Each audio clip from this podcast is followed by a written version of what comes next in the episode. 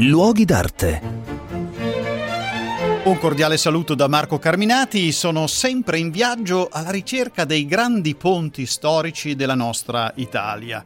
Oggi mi trovo nella bella Rimini. Rimini oggi è una città importante, un capoluogo di provincia, ma nel mondo romano era veramente uno dei punti di snodo più importanti di tutte le strade consolari dell'antica Roma.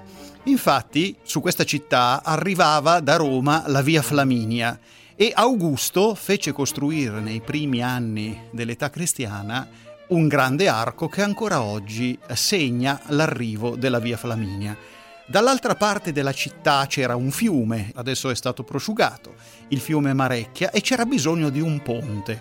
E lo stesso Augusto fece costruire dall'altra parte della città il Ponte di Augusto.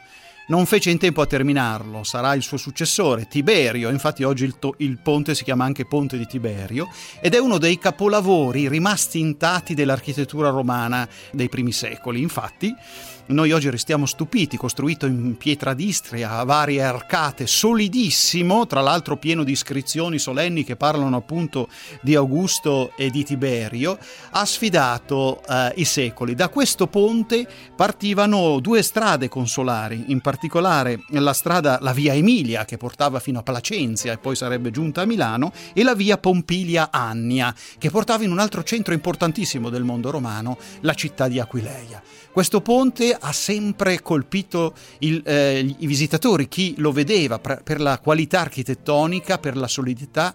E quando Leon Battista Alberti, in pieno Rinascimento, venne a Rimini per costruire il Tempio dei Malatesta, il Tempio Malatestiano, per, la, per questa chiesa, che riadattò, eh, una chiesa medievale riadattandola all'esterno, guardò l'Arco di Augusto e fece una facciata simile all'Arco di Augusto, ma per i lati della chiesa copiò le arcate del Ponte di Tiberio, per cui Rimini ha gli originali e le copie rinascimentali di questi due straordinari monumenti antichi.